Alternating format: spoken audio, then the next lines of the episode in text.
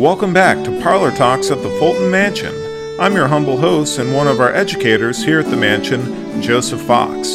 Today, we'll be talking about the woman who was the driving force in running the mansion, as well as George's better half, Harriet Fulton. Specifically, we'll dive into Harriet's early years growing up with her family, the Smiths, on America's western frontier, moving to Texas by flatboat at a very young age, and living through the Texas Revolution when she was just a teenager.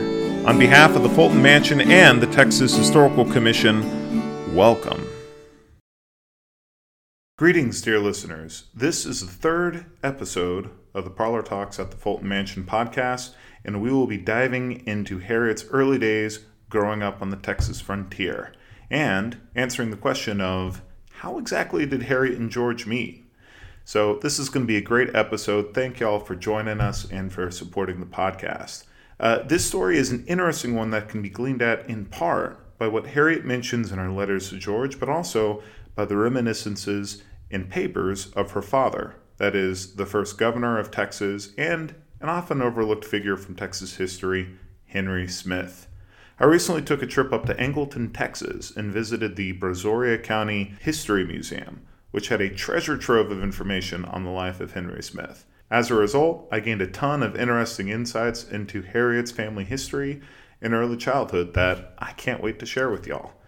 So, once again, we'll be answering how did the Smith family end up in Brazoria? How did Harriet and George meet? Let's dig in. To answer the first question, how did the Smith family end up in Brazoria? Let's explore a little bit about the Smith family history. Henry's father, James, was from Bedford County, Virginia. James joined the famous pioneer frontiersman Daniel Boone on his second trip into Kentucky and formed a settlement called Smith Station, uh, which is now called Bryantsville today. This is in uh, Garrard County. James was a landowner and a Baptist preacher who took circuit riding trips into Illinois. Uh, frontier life was tough as he was even captured for 18 months by Kickapoo Indians and held in captivity. James married fellow Virginian Magdalene Woods, and living in a small log cabin, they had 10 children. Henry was the youngest son who was born on May 20th, 1788. Unfortunately, James died when Henry was only eight. Although he had limited education, Henry began exploring and pursuing various business pursuits through Alabama, Illinois, Arkansas, Western Tennessee, and Indiana at the age of 17. He later said of this period in his life, A man born and raised in the part of Kentucky that I was would be very hard to please in any new country that was then within my knowledge, or at least which I had visited. So, in other words, Henry Smith was a frontiersman. And it is an interesting facet of his life that his dad started off in Virginia, and Henry's story would later end in California. In 1815, Henry married his first wife, Harriet Gillette, and then, in the fall, moved west to the Missouri Territory. Henry and Harriet settled in the town of Chariton in Howard County. This area was heavily settled by immigrants from the Upper South who brought hemp, tobacco, and cotton farming, as well as slave labor. In Chariton, Henry and Harriet had three sons before Harriet passed away in 1820. Henry married again in 1822 to Harriet's sister, Elizabeth Gillette, and together had five daughters. Harriet was born shortly after this marriage in 1822 and, presumably, named after her deceased aunt. Citing misfortunes and reverses in Missouri, or perhaps because of his pioneer proclivities, Henry became interested in moving his family to Texas. Texas was then a part of the Mexican province of Coahuila y Tejas, but was also attracting American immigrants through land grants under impresarios like Stephen F. Austin. In November of 1826, Henry embarked with his family to Texas by first hopping on a flatboat down the Mississippi River. Low waters hampered their emigration, and the Smiths ended up staying for a time in the city of New Orleans, where they heard all sorts of terrible rumors about Texas. Henry recalled hearing that, quote, cannibals, savage, and wild beasts lie in waiting to destroy the deluded immigrants. And even if they should be eluded, the sword of civil war then raging, famine or pestilence, would surely close the scene.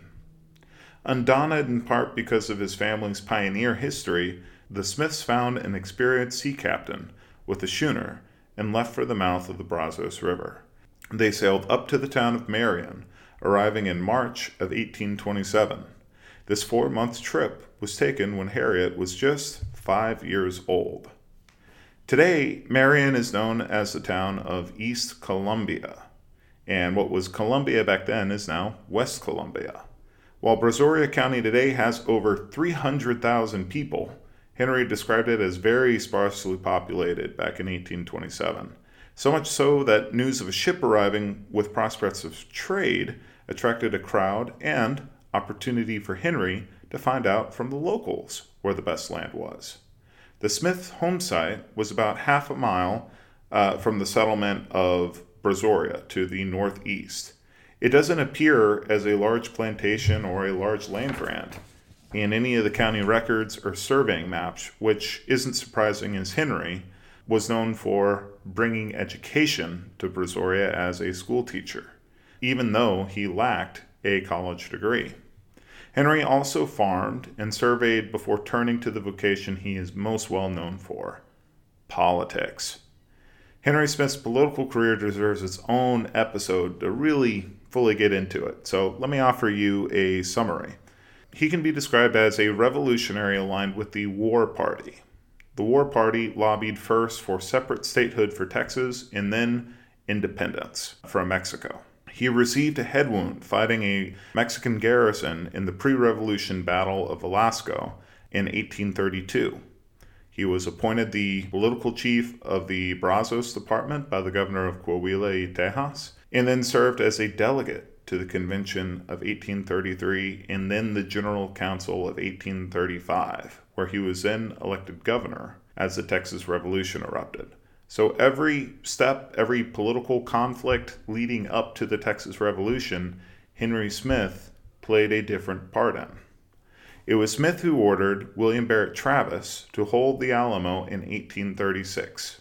However, a conflict with the General Council and his what some would call uncom- uh, what some would call uncompromising personality led to his impeachment and removal from office.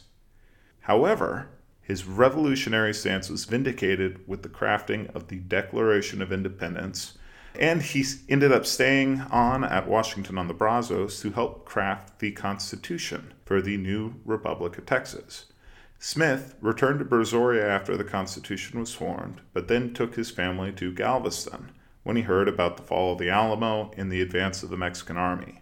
Known as the Runaway Scrape, Harriet was just 14 years old as General Antonio Lopez de Santa Anna and the Mexican army pursued Sam Houston's smaller army across the state.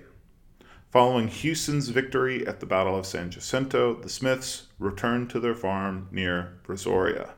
Despite getting the second most votes in Texas's first presidential election, Henry later became a part of Sam Houston's administration as the Secretary of Treasury. His job was the daunting task of balancing Texas's finances, which would be pretty difficult. It was while serving in the city of Houston as the Secretary of Treasury that he met a young George Fulton, who was at that time a furloughed soldier. Henry Smith took a liking to the young man, seeing potential, and offered him a personal loan. So that is how the Smith family ended up here in Texas. This brings us to our second question How did George and Harriet meet?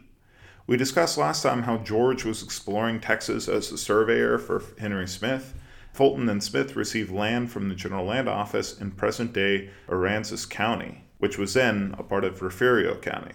They partnered with the Irish impresario James Power in developing the town of Aransas City here on the Live Oak Peninsula. In this new city that never really took off, George was for a brief stint the collector of customs in 1838. But then, the next year, Henry hired George as a school teacher for his kids back in Brazoria. Now, it is possible that George met Henry's family before being hired as a teacher, but at age 17, Harriet was one of George's oldest pupils.